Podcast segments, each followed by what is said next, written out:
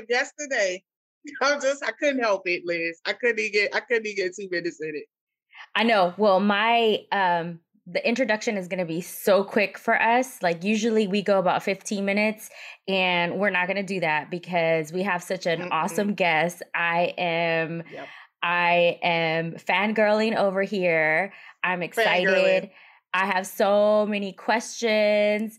Um I don't. I don't want to. I don't want to yes. spill the beans before we get started. Don't so. spill the beans. Don't spill no, the beans. Don't spill the beans. We're gonna go to the auntie moment because people been waiting to hear our auntie moment. Liz, Liz has has had life going on, so I can't wait for the auntie moment. Liz is gonna have an auntie moment, so you know y'all pull up a seat because I don't know what she's gonna say because I haven't been able to connect with her all week, so I don't know all the things that's been going on. So bring on the auntie moment. Well, you know, my auntie moment this week is talking about, I'm going to title it Joy. I feel like I'm about to go into a monologue. Joy. Uh, no, really, it's joy. So I think I've shared this before in other episodes. One of my favorite quotes that I often use is by Audre Lorde. And she says, Caring for myself is not self indulgence, it is self preservation. And that is an act of political warfare. And I know that we talk a lot about self care and what that means. Check out the episode with Melanie Ryan on the equity of self care. But I don't think, and I'm going to say this a lot, and that people are going to quote me on this. I don't think we talk about this enough. And I also don't think that we have really sat back and thought about what joy means to us individually because I know what joy means to me. And, but I'm in a very high stress, a lot of things changing environment. And you know what? I put joy, I put self care in the background because I feel like I don't have time for it because I feel like it's taking up too much of my time where I have all these other things and all these other little people getting my attention. And so what brought me to this joy conversation were my mom, Mama D, and my tias. So I'm gonna paint you the picture of of of what I witnessed this week with because I've been hanging out a lot with my mom and my family since we're about to leave over to the UK. So my mom is one of eight. There's five women, three men. And then I have a godmother who is like a tia to me and her sisters. So there are four of them. So I have nine women that have been part of my life since I was born. They're all my tias. And they have all gone through so much personally, socially, professionally, um, a lot of difficult experiences that have shaped who they are. And they really had to think about what joy meant to them and I don't think they ever had the privilege to think about that. And so I'm over here sitting here watching them. They're drinking their cafecito, they're they're eating their pan dulce, sweet bread, like Mexican sweet bread. And they're just joyful. Like they're just so happy and so joyful and nothing phases them and it's like cuz they went through so much. My question is, want to be joyful now. Well, that's not a question. Like that's a statement. Like I want to be joyful now. Can I be joyful? P- period. I want to be joyful now. And you know, one of the things, because as when we get this together, like I journal a lot. And my the the one question that came up for me is like, can I be joyful and successful at the same time? What mm. kind of mm. freaking question is that? What what came what what kind of question is that in my head? Well, first of all, you know that we often have to choose between those things, right? When we think about a career, we weren't really brought up to say it's career plus. It's career, then this these things in this way, and this is how it's supposed to progress. And so we have had to decide what are those new roles that we want to not only just break generational patterns, but sometimes curses. Mm-hmm. And we've had to reestablish what life is going to be for us because we're not going to wait till retirement to live. And so I'm with you. Like I was just uh, joking with our guys, like I got black girl joy. And you know, typically that's not something you start off with, right? Like it's not something you just like casually bring into the conversation, but given all the things that we've had to go through, right? Whether to get to this point of self-expression or awareness, to sit in these moments with our elders, right? Don't tell your your TTs that I call them elders. I don't want that. I don't want that. I don't want that hey, they me. they don't. You know, they call themselves grandmas and like they, no, they don't. Mm-mm. Mm-mm, they're all. So don't you know, tell them. T- not all just, of them. Just cut past this. Tell them to tell them to start it right here at this point on. They are um, the most fabulous set of of tias that you've ever seen. But you know, you have a good point, Shara. And a lot of my clients, and this is why it keeps coming up, a lot of my coaching clients come from underrepresented groups. Most of them are women, they're they're women of color. And joy is a constant theme in our conversations. And it's either I want XYZ and to be joyful, or I want, and this is my favorite one, and one of my clients actually taught me this. So I love it when clients teach me things, which is every day. But this was something that stuck to me and will stuck for me. She's like, I won't allow people to rob me of my joy. Mm. I was like, in Period. session, you don't need me anymore. Period. You done pay all your money. You get all your coins. You collect all your coins at the end. I, I paid her. I paid her. I was like, here you go. And it's like, and I know we have our our reflection yeah. time at the end of our session. Mm-hmm. But I want to ask the audience or our listeners, audience, look at me. I'm with Arsenio Hall. I was like, where they at? Where I don't know. Like, they somewhere. Like, um, but I, I want to bring the moment of reflection now, and then we'll bring another moment of reflection at the end. What does joy mean to you? And what holds you back from feeling that you aren't deserving of joy right now? Mm-hmm. Not tomorrow. Right now not because like 20 something years before I can retire. Mm, that is way yes. too long for me to be waiting yes. for joy to come around. Yes. yes. I'm not going to lie to you. I think that this question would have been different if you would have asked me pre-pandemic. Um, not to note to note, just FYI, we still in it for anybody who didn't get the memo. Um, but really, one of the things that I would say now is that I had to decide, I had to define and literally go to the dictionary and look up joy versus happiness because I didn't know the difference between them. And I was thinking that I was experiencing them very similarly. Mm. But I know that joy is more sustainable than happiness, which feels like an inflection point and then you kind of come down. Joy is this continuous like reach to that you just kind of embody in your in your every moment right? So i had like the other day and this and and, and my intro to our guest is going to show you a little bit about that as well but one of the things that i had joy like if, if y'all you know me i love my granddad right? He's 92 years old um and and he's my i'm i'm his best friend. If he don't know that he know now. Uh, but but when i think about when i call him right? No matter how busy my day is, I carve that time out. That period is not happiness. That period is joy. And the inflection point is because I'm in connectivity with something I know that I love that is deeply a part of who I am. And so whenever I find those things, I know that those are where joy lives. So I know that we gonna we want to hear what the listeners say, but when you said that, I couldn't help but say that because it's like joy is not it doesn't really go away. It's just you have to keep tapping into it and reminding yourself where it is. It's not like you're gonna go you're not gonna go through hardships or hard times or difficult mm-hmm. things or difficult situations or um, I, I deal with anxiety quite a lot.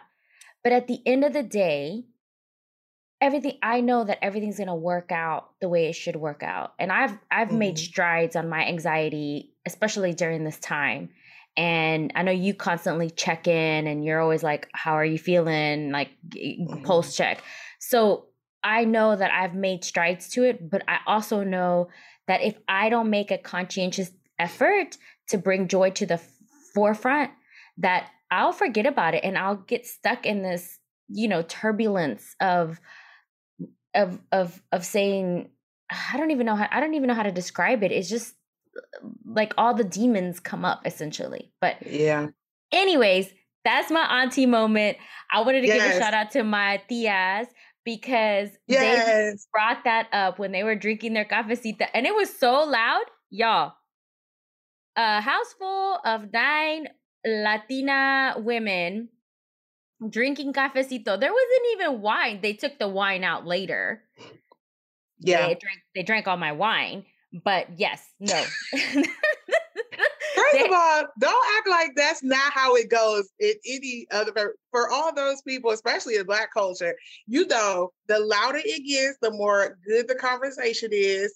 It's not yelling. It's just that everybody needs to be heard at this increased volume so that you know that the party has gotten started.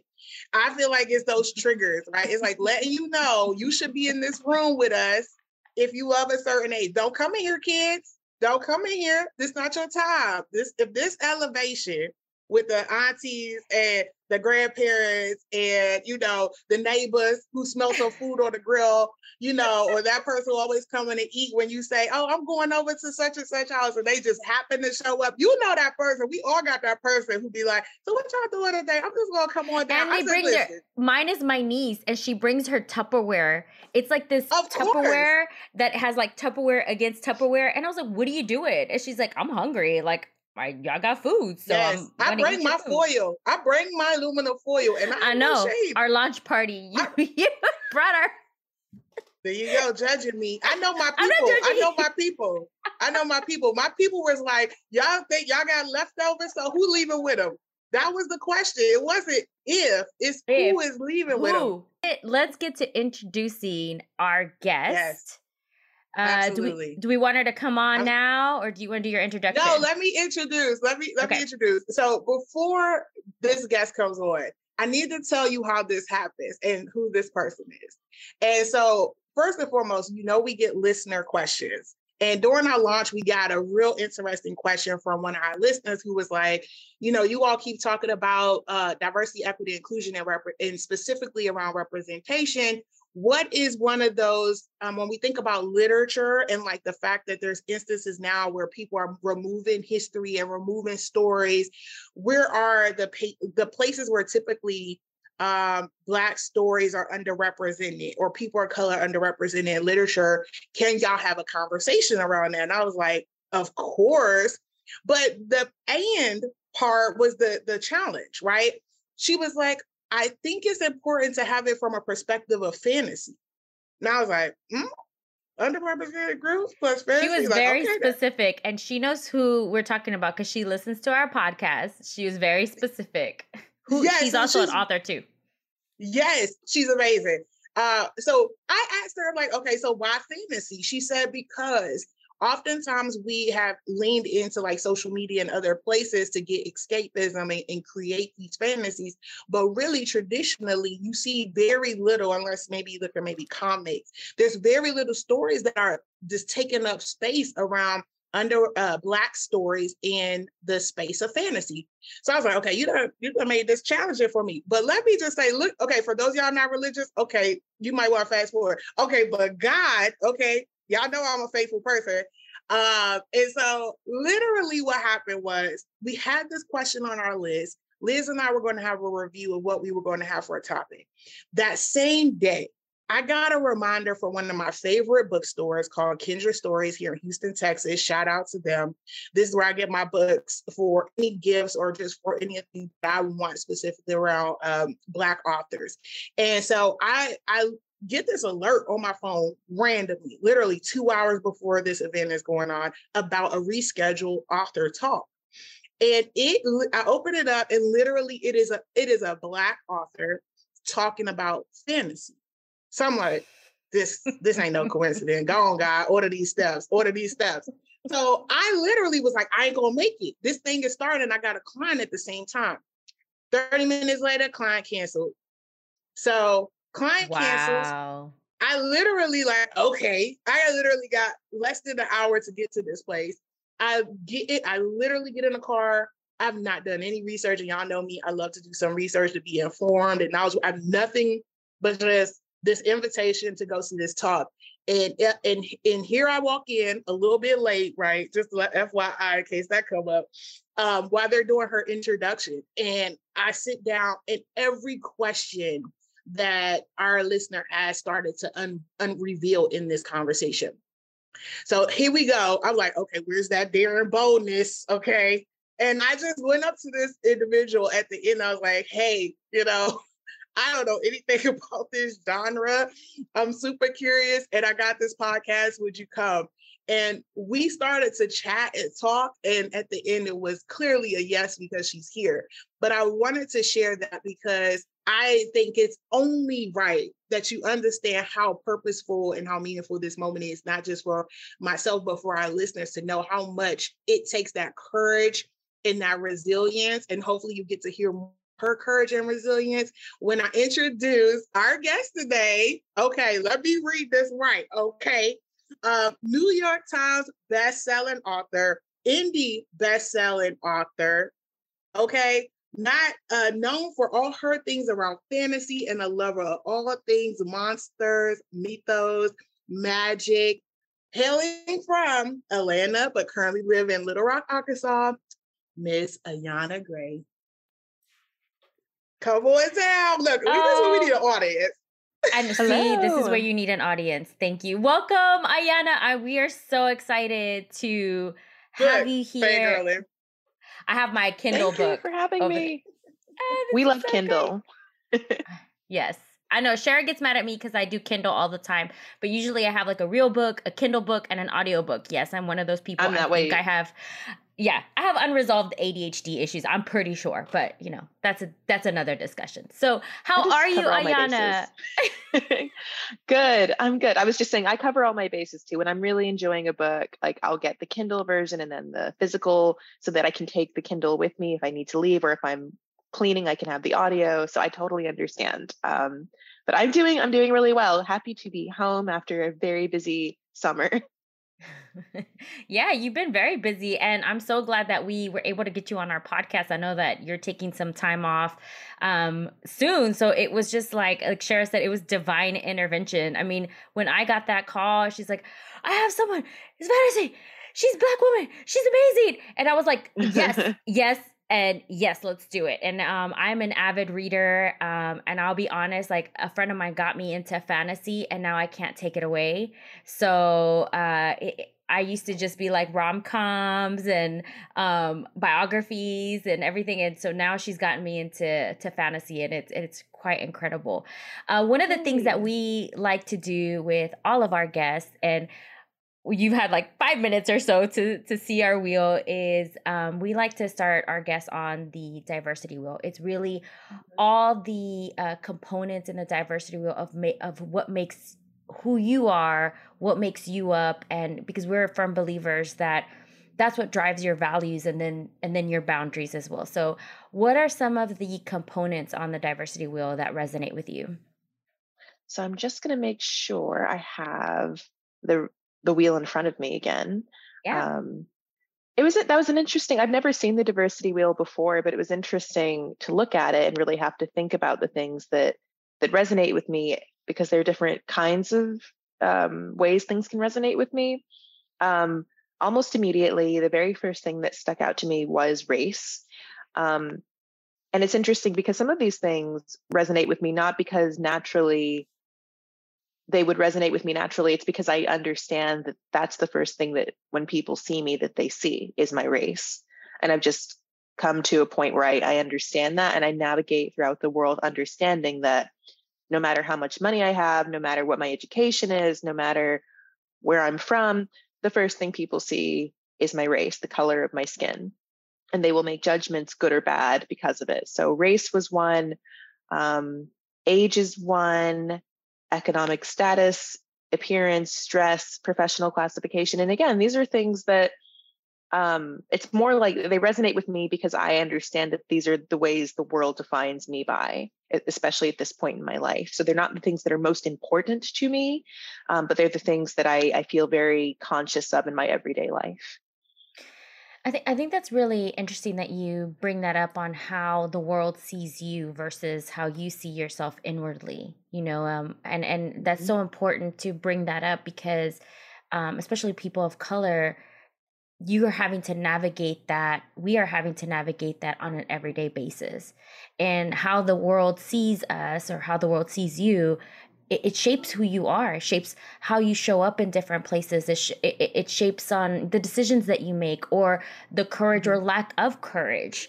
Um, you know shara talked a lot about courage earlier and she is she is a, an example of what courage looks like and especially in our kind of more than words podcast that we've been we've been doing. So i think that's really interesting and thank you for sharing that. Um, seen as it is you know somewhere outwardly that you're like how the world sees me and how I understand how the world sees me. What are some of the stereotypes that you have faced with and how has that impacted you? Um, I think a lot, the stereotypes that I've that I've had to face have been pretty typical.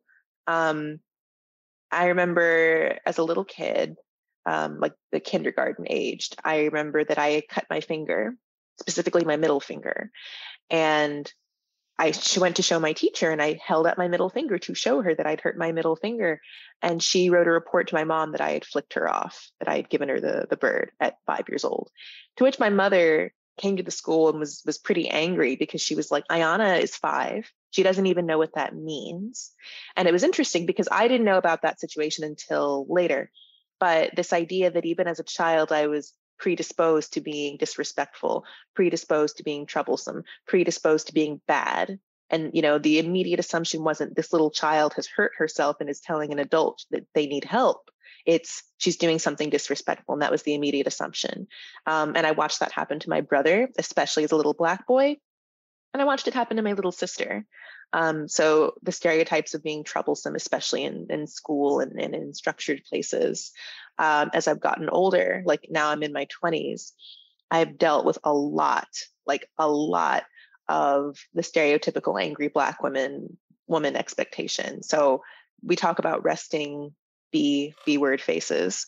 Um, and I've had to consciously work on my face, work on meaning I have to consciously make sure that I look approachable and not just kind of approachable, but very approachable because my approachable isn't the same as someone else's approachable um, in the workplace. Now that we're all during the pandemic, we were all totally virtual. So my face was especially highlighted. And I got comments from people that Ayana doesn't look very friendly. Ayana is stone faced. Ayana's this, which I pointed out was interesting because there were white male colleagues of mine who did the exact same thing, but were never called out for it.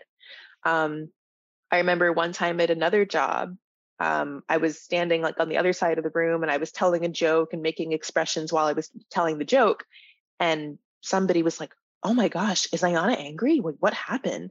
And I was like, "I was just telling a joke."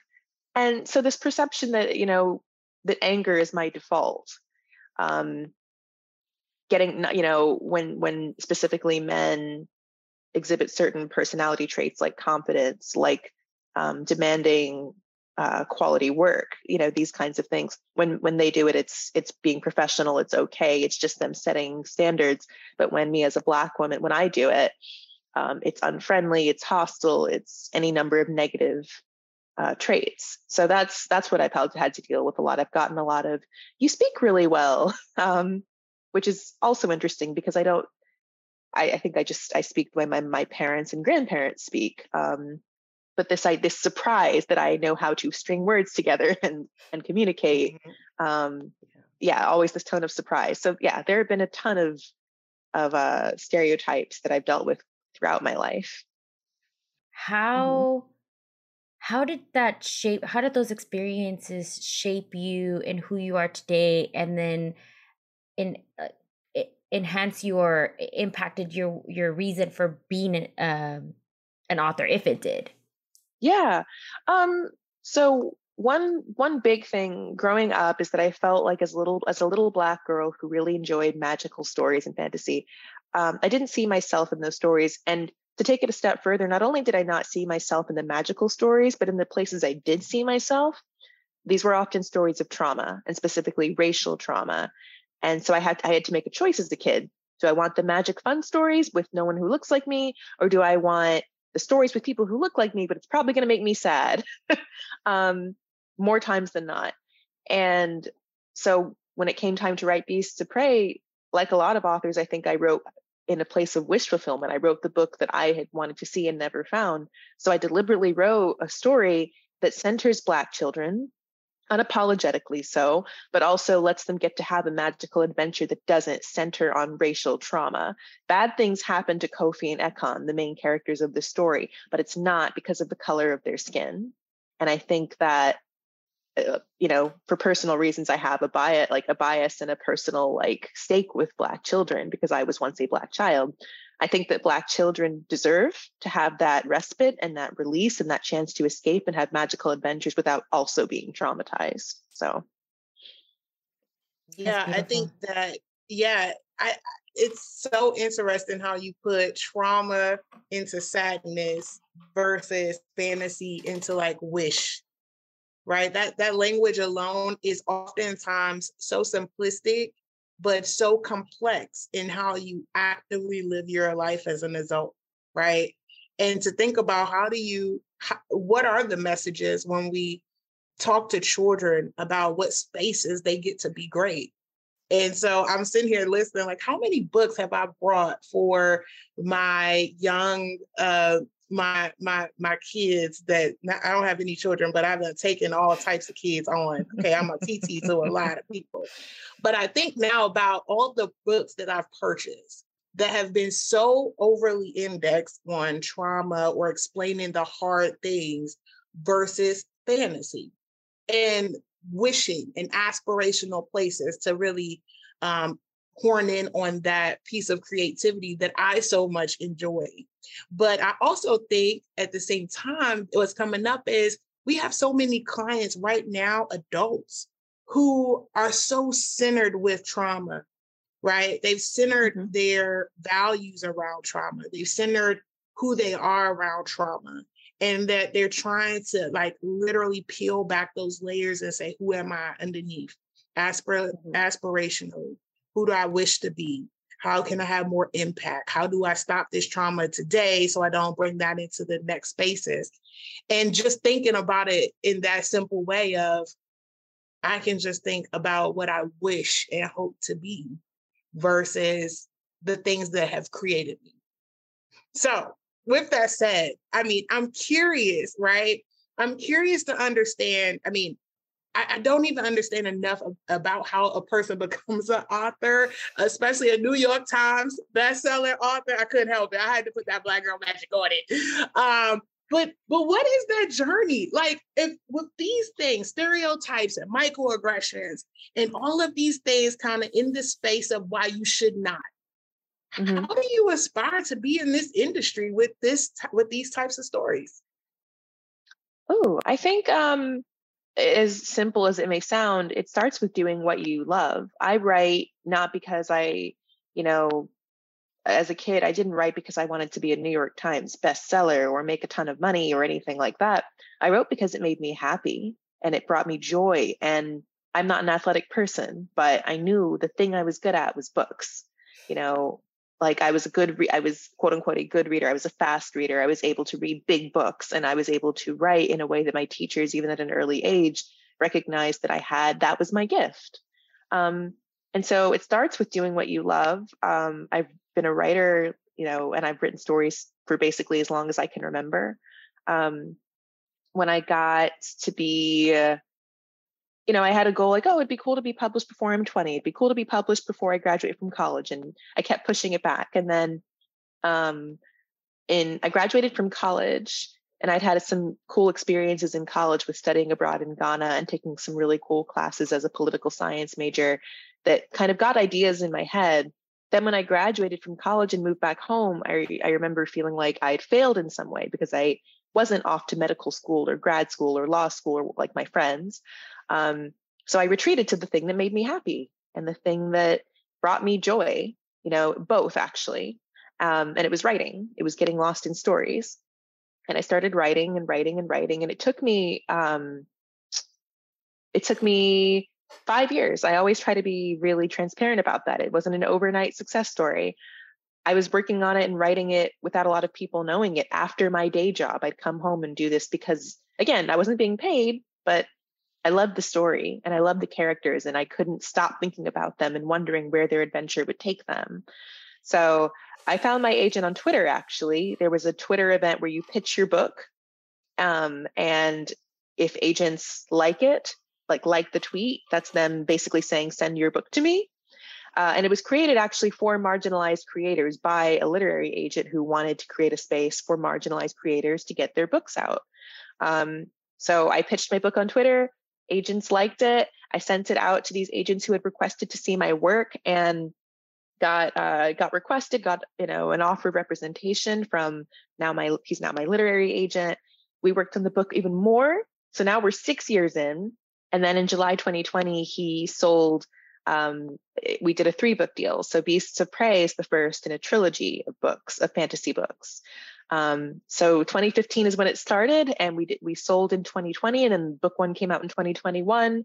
Book two came out in 2022. So this has been a really long journey, and I just I want people to know it's not it, it's not it doesn't come happen overnight. It doesn't sometimes even happen in a year. It's taken me now seven years. I'm seven years into this, and and still have another book to, to write. So and I think, and because when I was stalking you on your website, I shouldn't say that word, but I was like, I was like, I'm, i just want to know everything about her. I saw in your FAQs on your website where you started out in your word count and where you ended up in your word mm-hmm. count. And what I got from that part of your website was we always talk about progress over perfection. And mm-hmm. we always say, just do it. Like, find the thing that you love, find the thing that you're good at, and then just do it. And and stick to it. And it's going to be a huge journey and your end product is not going to be where you think or where you thought you were going to end up being. It's going to be totally different but you're going to get there.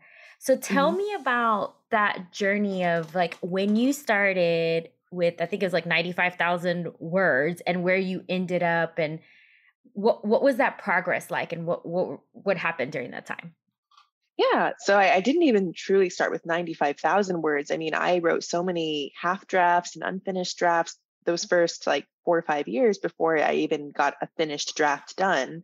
And then when I think it was done, I was at, you know, so in, in book world, you don't use page count, you use word count. Um, and I was at like 95, 96,000 words, which at that time was the biggest thing I'd ever written. Um, and then I took it to my literary agent. He happens to be very editorial and very good at kind of being able to evaluate stories and see how to make them better. And he we talked and he gave me ideas and told me things I could do to make the book better. And I started over again. That's actually how I work. Is I I always start each draft from page one. Um, so I took the things he had said and my own feedback after you know taking some time away from the project and coming back to it and rewrote it and then it was bigger because i had added more details and and you know really leaned into the characters and getting to know them. Then we sold it and i did the same thing with my editor. She wrote me this beautiful edit letter put all these notes in um, and after thinking about her feedback plus again taking time away and coming back to it with new eyes i was like oh there's a better way to do this. Um, and it grew again and so i think beasts of prey was like 120000 words when it was all said and done and that's not like I didn't just add just like 20,000 or 24,000 words. I got rid of stuff, replaced it, and then added on top of it. So I probably have written over like close to half a million words for these books. It's just that they didn't all make it. Um, but I, I think it's what you said. Like you have to be, you can't be afraid of doing something badly.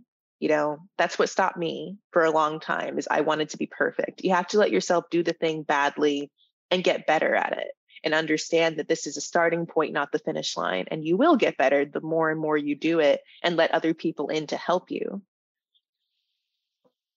And and that's really, first of all, I mean, that's the most the hardest thing but also the most important thing letting people in on the things that matter to you the most and mm-hmm. getting that feedback like I, I think about all the times that some of the best parts of who i now am was because someone brought it to my attention that it was an opportunity for me to be, do better or be better mm-hmm. and mm-hmm. it takes such a big effort, right, to be open minded and have a growth mindset or abundance mindset to think about the the intention that this person is trying to offer you, right? To to to be your best self because candidly speaking, I'm not the most trusting person, but when I think about my experiences, right, the things that's happened to me, though how the world has shaped me, my upbringing, those things, to dispel all that and remove it, right? and to just say no this is what i'm here to do and these are the people who are coming in to help and support me and it doesn't have to be perfect i'm just going to follow and be faithful in the process uh is a really bold move it is so what did it feel like in those moments of like this seven year journey and how does it feel now oh um i think i'm still processing it in a way like some of it I'm still going through. You know, like I'm still, I just published uh, my second book last week, a week ago from today. Um, I won't lie, it was lonely. It was it was lonely along the way. What's been really gratifying has been like adding new like this like for all the the pain and the stress of sometimes writing books and putting them out in the world i've created a, you know communities plural uh, within this world and growing up i didn't have a lot of friends who liked to write, let alone liked to write fantasy. And now, and I, I definitely did not have like a community of women who looked like me who liked to write fantasy. Like I had friends every so often, but they were they were white women and they they were lovely people, but you feel like am I the only one sometimes? And it's been really lovely like as I now as an adult to see like I'm not the only one. Like there are lots of people who come from my background understand why certain things are important to me, but also have the same loves that I do. And it's, yeah, it's just, it's been incredibly satisfying as I've gotten older to have that community of people who you don't have to explain yourself to. They just, they just mm-hmm. understand because they grew up the way that you did and, and love you and don't make you feel less than. I mean, community is something that is really important to us in our More Than Words, and you're officially part of our community now. You can't get rid of us. We're, you're, you're stuck with us. Good. What? Oh, yay. Cher's like, stop scaring people. um, so what is with all your experiences and like I know that you're still processing, you know, your your your personal impact and and um what it's done for you but what is the legacy or what is the impact that you want to do with your work? So I have a, you know, kind of overarching long-term goal. Um, I am not the only Black author who's doing what I'm doing, right? Not even in the children's space. I I hope and I want kids to go to the library or the bookstore or any place that has books and when they say I'm looking for magical stories, I want them to have options on options on options. I want Black kids to be able to see not one, not two, not three, not five, not 10, but hundreds of fantasy stories where they can see themselves centered and being celebrated for everything that makes them them. But I also want for non Black children to get to find fantasy stories with all sorts of different people. I think that's important. When you see other people as heroes, when you see other people portrayed in positive lights, it builds empathy, it builds connectivity. You see the humanity and that we all share. Um, and I think that's really, really important, especially for kids.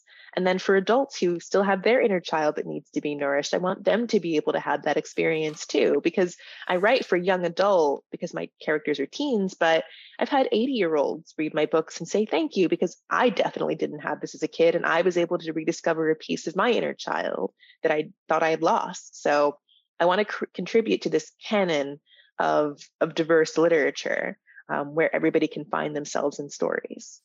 I, I think young adult books are so important to have. I I read a lot of young adult books.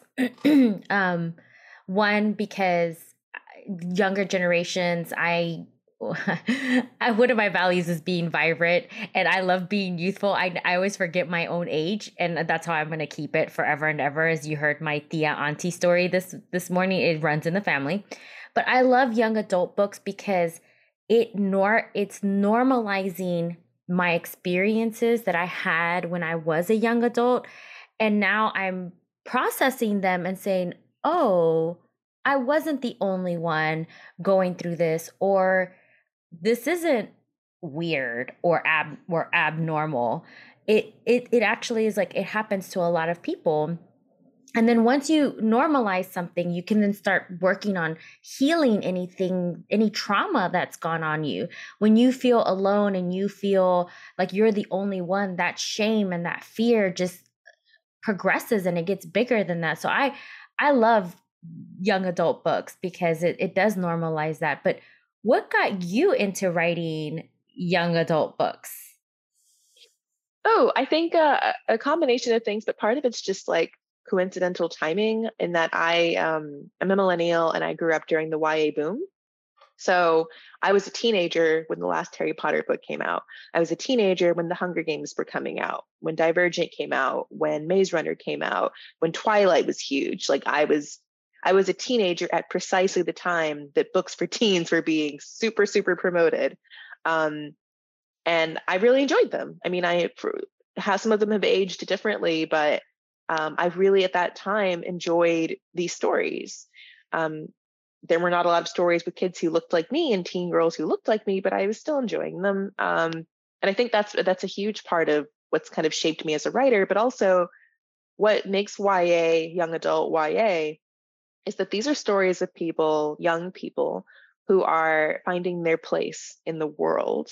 They're finding their purpose in the world. And even though they're teenagers doing that, that's a very universal idea, right? I'm about to turn 30 next year and I'm going to have to kind of find my new kind of place in this in this place called the 30s. Um, when I was a double digits and I, I, turned 10 i had to kind of find my new spot as a double digits and as a preteen and as a teen and as a college student and it'll go on and on you know god willing you know if i, I live to be like my grandma 80 83 that's me having to find my place again and again so i think this is something that appeal we're all constantly trying to find our place in the world our people our mission our purpose what we should be doing what what makes us joyful um, and that really resonates and that you see that a lot in YA.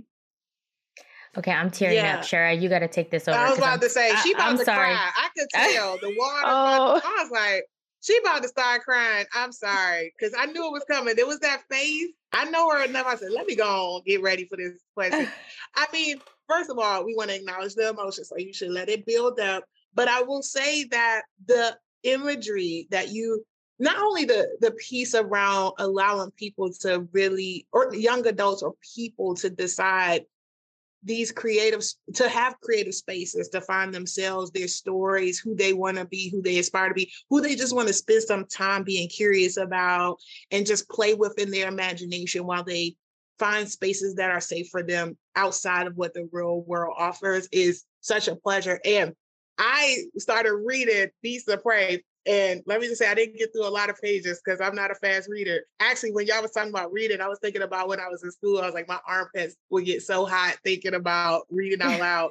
but um, but I, Liz and I, first of all, for the audience and for yourself, Liz and I worked overseas in Equatorial Guinea for about five years, and or a little over five years maybe for Liz. And being in Africa is a different experience for a person who has never, who's always aspired to understand their African roots and to see how close that community is to who I am since I was, you know, brought, kidnapped and stolen over here to America. Uh, but when I think about that experience, this is where Liz and I met and we started our bond and our friendship and our kinship.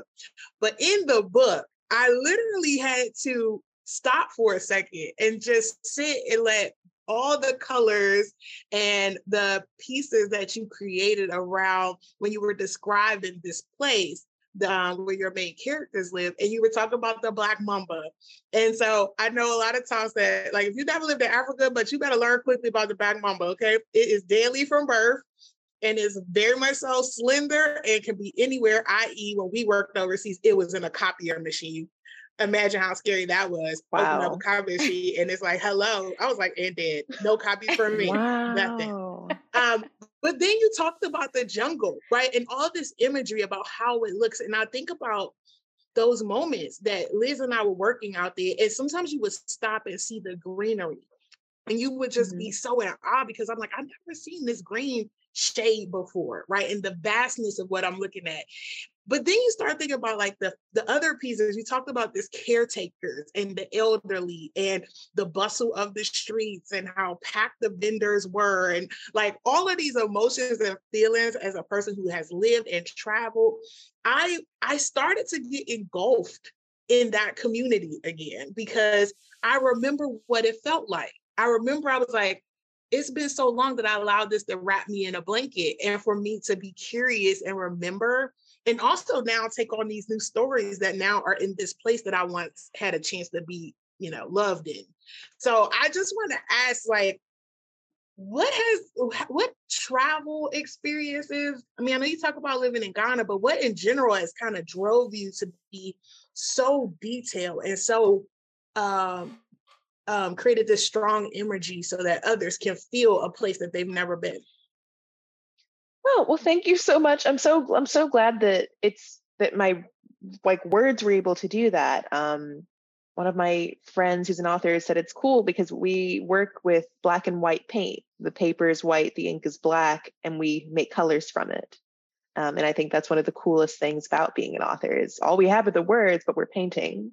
Um, you know, I think again, it's it's. I would love to say it's some like like really well thought out reasoning, but I I write what I love to read, and I love big vivid worlds. It's my favorite part of fantasy. It's getting to truly feel lost in another world and so lost that I look up and I'm like, where am I?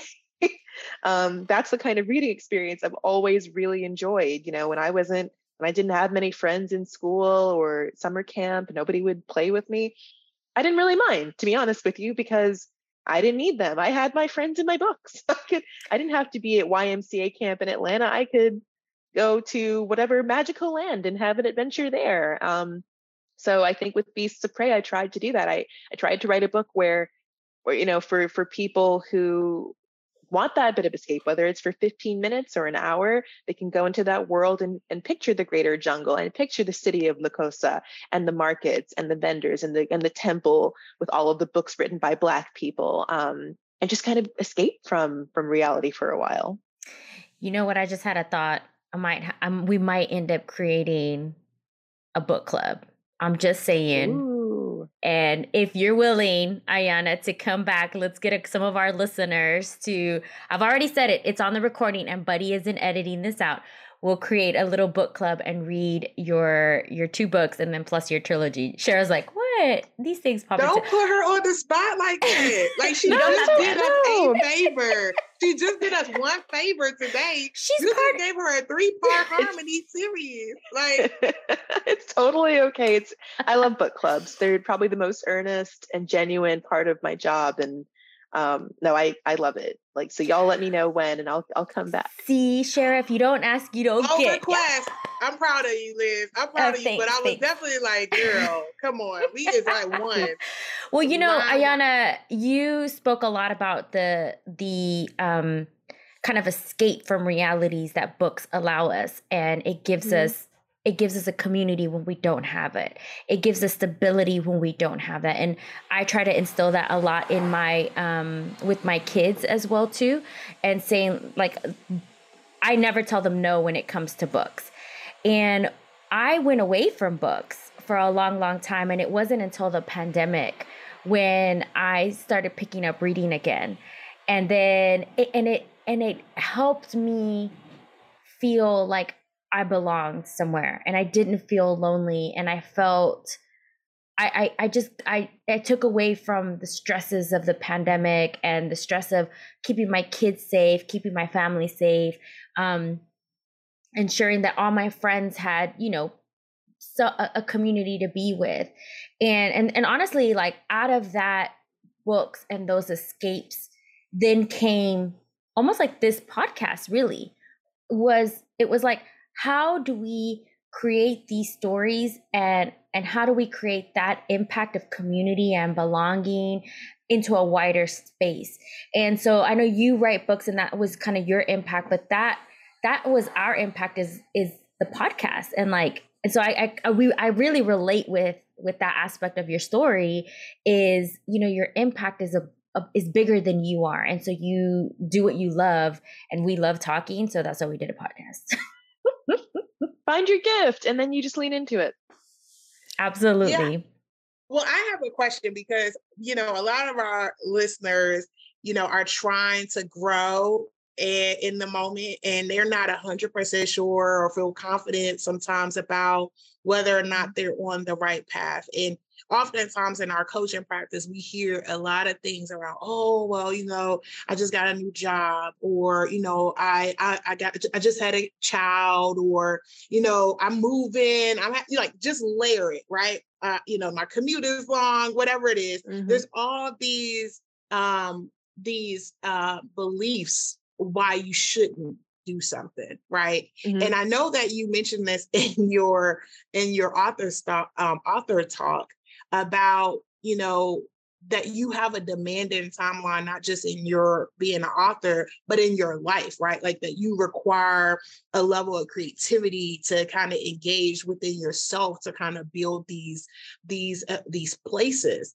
but mm-hmm. I, I guess one of the things i guess we want to understand that often is what our clients ask about, right? Which are, and our listeners ask about, which is, you know, how do you dis- once you decide that something is important to you, what are those systems that you put in place to to look after yourself or have self-care or to protect it? Um, you know, uh, I'll, I'll I'll admit very freely, I'm still working on this. It's it's probably going to be a lifelong um, journey to learning how to um, be creative, how to st- establish boundaries, how to find balance, especially as a self-employed person.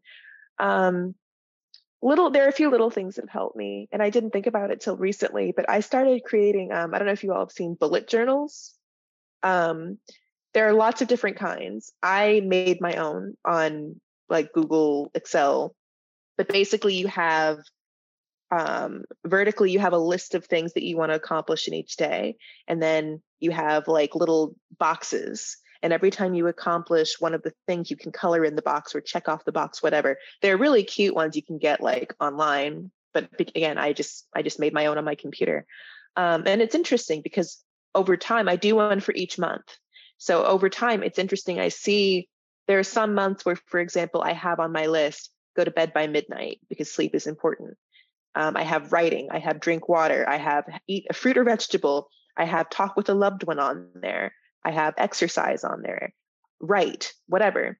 And what I've noticed is that I can do all the things, but not all the time, all at once. So there might be days, for example, yesterday where I checked off, I took my siblings to lunch randomly.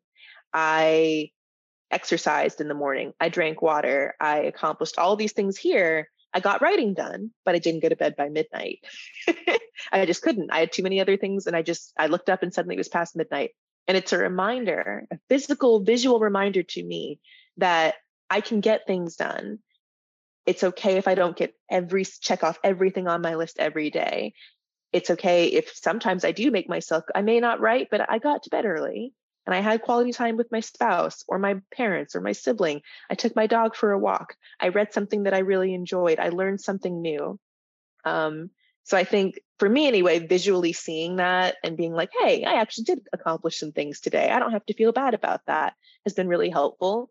Um, turning my phone off, really utilizing that do not disturb option has been a game changer, especially I have an iPhone and now there are different kinds of do not disturb. So I can have do not disturb except for my family. I can have do not disturb except for this, like for these, this block of time and my phone doesn't ring. And I don't feel like I have to check it or have it in my hand all the time. And I can utilize that time to go take a walk, to go read, to go clean my apartment because I like to clean. Um, and that's a boundary. that I'm kind of putting up, you know, for my mental health and saying I don't want to be on social media right now. Um, so I'm trying out new things all the time, but I think you know, as long as you are trying, that's what counts. Like there are days when I don't feel like I have any boundaries and people are messaging me up at all ends and I feel like I, I feel obligated to answer everybody and I feel like I'm not doing a very good job. And then there are days when I'm really good at being like, no, today's today I'm gonna go with my spouse and we're gonna take a drive and I'm not gonna look at my phone today. I'm just not. Um, so as long as you are trying, that's what counts you and Liz must be kindred spirits because I'm telling you right now, if you have put all our podcasts together, this is the that that piece about self care and the little things is what Liz has been so passionate in in in elevating because one of the things about it is we've over made self-care so complex. So I love the simplicity of the bullets because I like to check things off. I'm that person. Yeah. I'm like me too. I'm a eh, once I check it off, I'll be like, I did something today. Yeah. it's really satisfying. It's it's really satisfying actually. And like people make designs, so people will have like red and orange and yellow and do pretty colors. Ooh. I don't do that. Where it's are my highlighters? Really yeah, no, it's actually, I mean, I like check off lists. So it's super Look, satisfying. I got lists and colors and, and you know, like mentally, like I said, you feel bad, like, oh, I didn't my my house is a mess. I didn't spend time with the kids, but maybe you got up early and exercised. Like visually seeing, hey, you did accomplish some things today or this month, I think is really good for your mental health.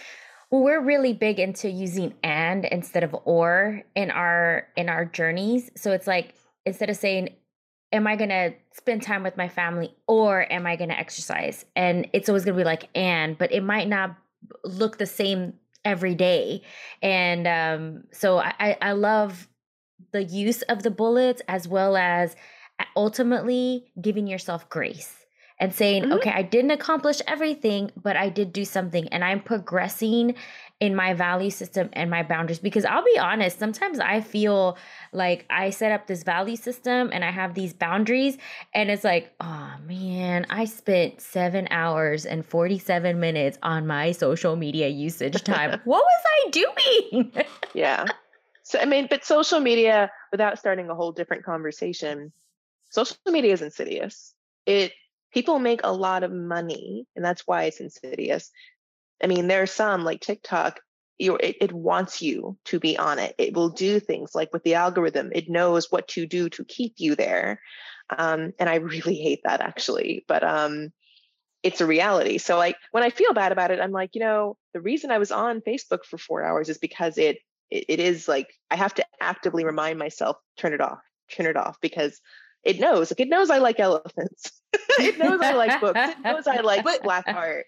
But I'll tell you one thing that I noticed, and I mean, I want the listeners and everybody to pressure test it. I have looked up young adult black authors so many times, not just in my web, not just in like um, Instagram, and it does not populate as high as the mm. other things that I've looked up. And I kind of been, I mean, since we've met, I've been literally like, let me look up, so let me be in, you know, do my research. And still the other things that are not like that I that I indulge in and you know that's not all healthy and all progressive, it's still popping up higher. And it's mm-hmm. interesting mm-hmm. because it didn't even pop up uh, to the to the people who like to um to to put uh subtle suggestions in your uh, cart it didn't even pop up new books specifically from Black authors. So mm-hmm. books popped up, but they weren't Black author books that I have been researching.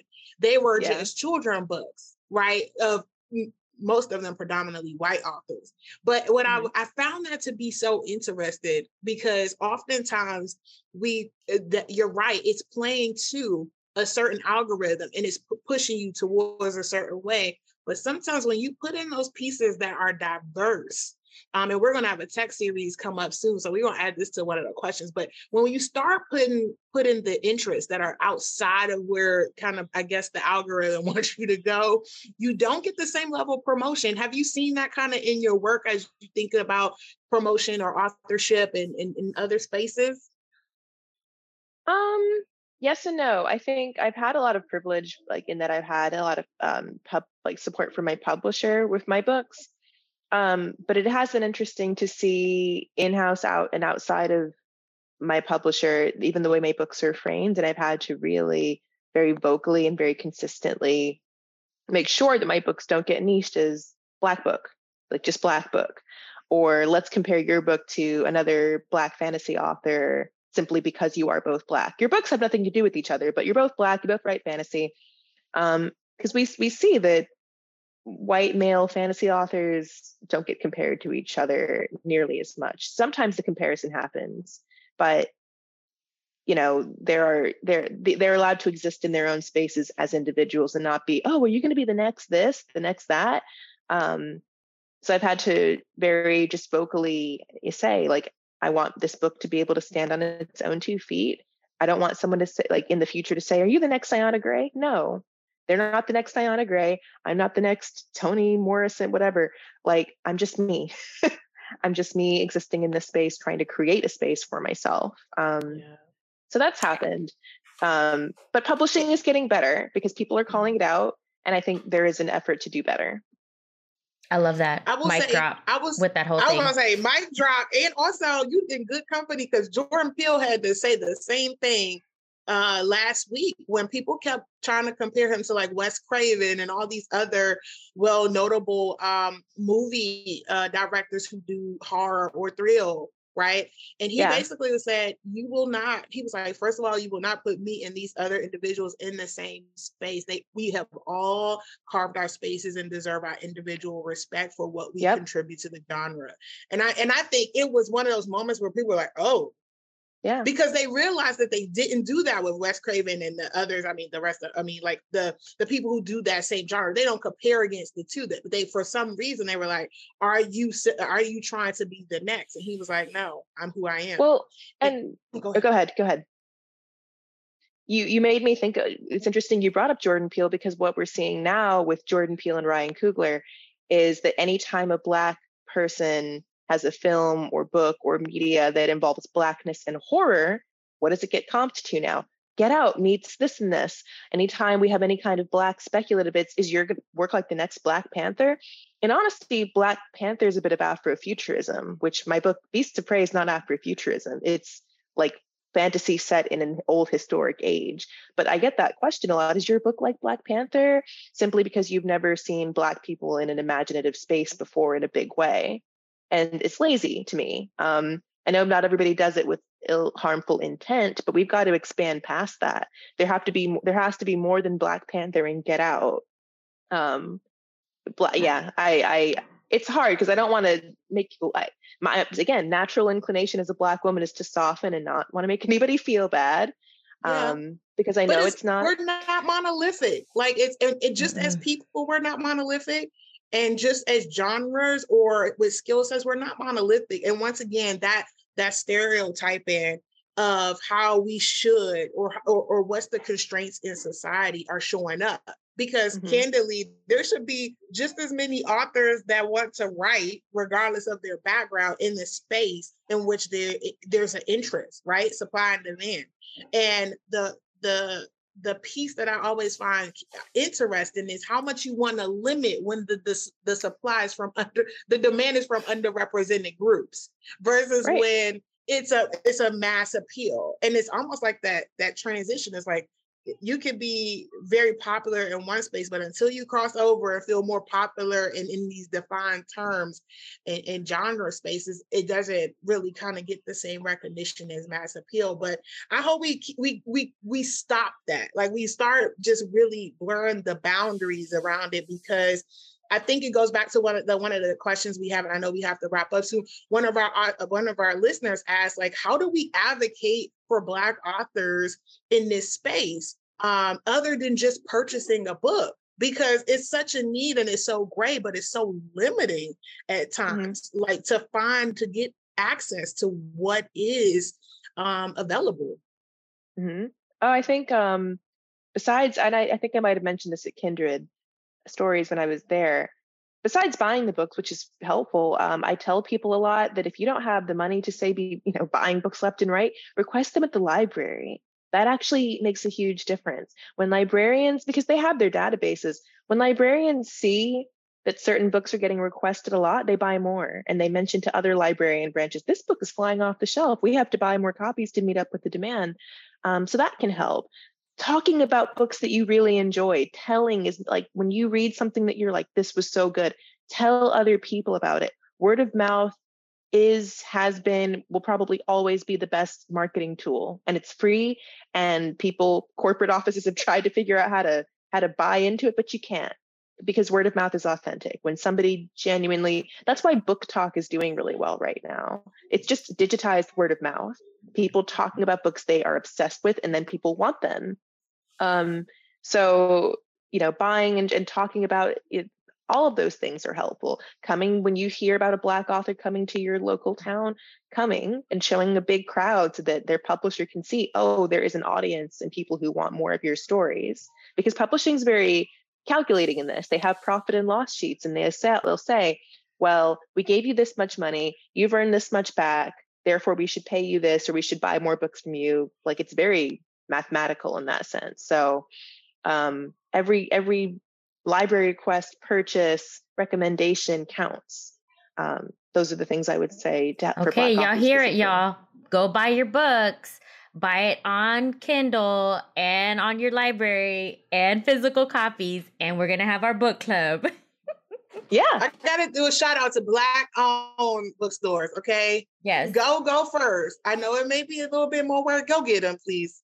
Just try if you're a hard yes. copy person. Yes. I know we have to wrap up, but one last thing, um, and then Liz will do a, uh, send us into reflection. But um, what are some of the resources or tools that you found as an author to be very useful for you? And the reason I ask this question is because there's a number of listeners who have either aspired to write or, or publish themselves, um, mm-hmm. but they're but also I was curious because when I was at that author talk, it was three other authors in the room, and they all were like in this community, and each one was like, "You were a reason for this," and it was this mm-hmm. conversation mm-hmm. that I was like, "Okay, so first of all." How does this work? And what are the resources and tools to kind of make this space available for people of color or Black authors? So yeah. So as much as I've just like decried social media and said I hate it, and I still have a if relationship with it, um, when I was like uh, in the early parts of my publishing journey, Twitter was really helpful for me finding people, especially finding people of color who were trying to do what I was trying to do. There are events like it's this is a great time.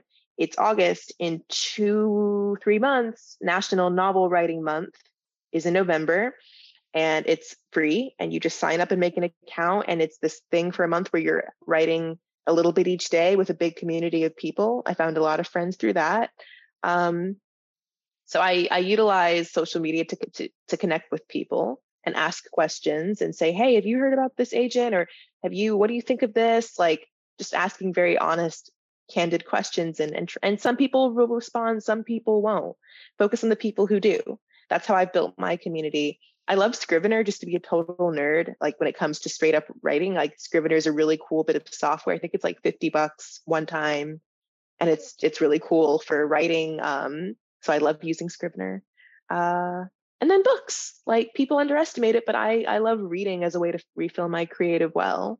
Reading books, watching movies, listening to music, these things that bring me joy in my personal life that kind of make me remember why I enjoy storytelling. So what what what are the books that you're currently reading now? Just to give a shout out. Oh, you put me on the spot. Um, what am I reading? What did I? Oh, I'm reading a really cool adult fantasy actually. So um, it's like a con. You know, I love cons and heists, and it's a Venetian kind of Renaissance era story called Mask of Mirrors. It's so good. Big world building. So again, I love reading world big big world building, and I like writing it. I just finished Game of Thrones actually, after putting it off for many years.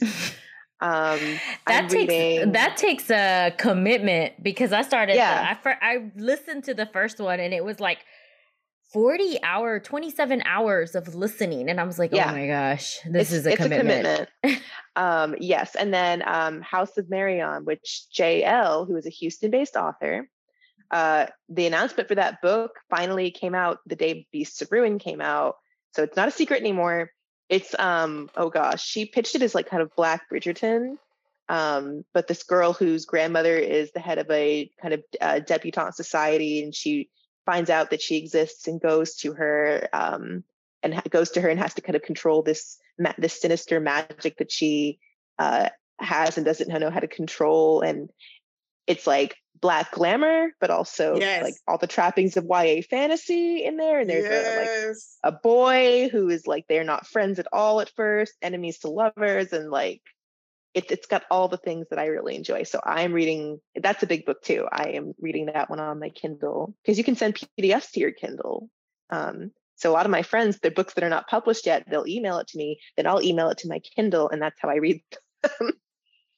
See, Shara. Kindle's looking a little better and better. I'm well, I'm, gi- I'm giving I'm, you one. I have one, so you're just gonna. I know. She. I've been trying not to take it, Ayana. I've been trying to. I have. I literally move fast, so she can't give it to me because I. First and foremost, I love to listen, but I also do like to read hard, like hard covers. So I like your book. I, I, I, know, but See? it's it's, it's not this. or. See what? You, it's like you said. It's not or. It's and. So. See, y'all teaming up on me. This is y'all kindred, these kindred spirits here. Okay. I know. Well, I feel like I have a I have another sister. I'm gonna add you to my sister list too. So stop, Liz. I, stop, I know. I just have family everywhere. I'm Liz. sorry. No, it's okay. I'm like that too. I'm a Pisces. I'm just very emotional. I'm a Pisces like, too. Oh. See? Yeah. It's Listen, just, don't start it.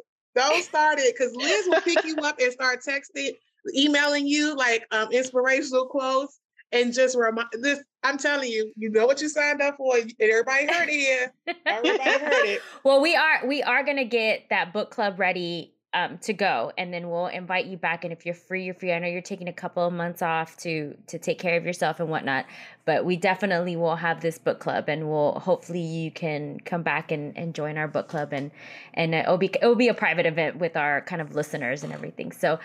Ayana, yeah. thank you so much for joining us today. What a great conversation. I learned so much about it and um yeah, just this is just it's rich, it's it's beautiful and wonderful and we'll uh post this episode on Apple Podcasts. We are on YouTube now. We're on Spotify. Uh, you can catch us on Facebook uh, video as well too. You can follow us on Instagram at More Than Words Podcast.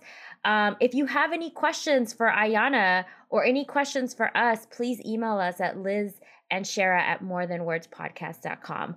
All right, Ayana, thank you so much.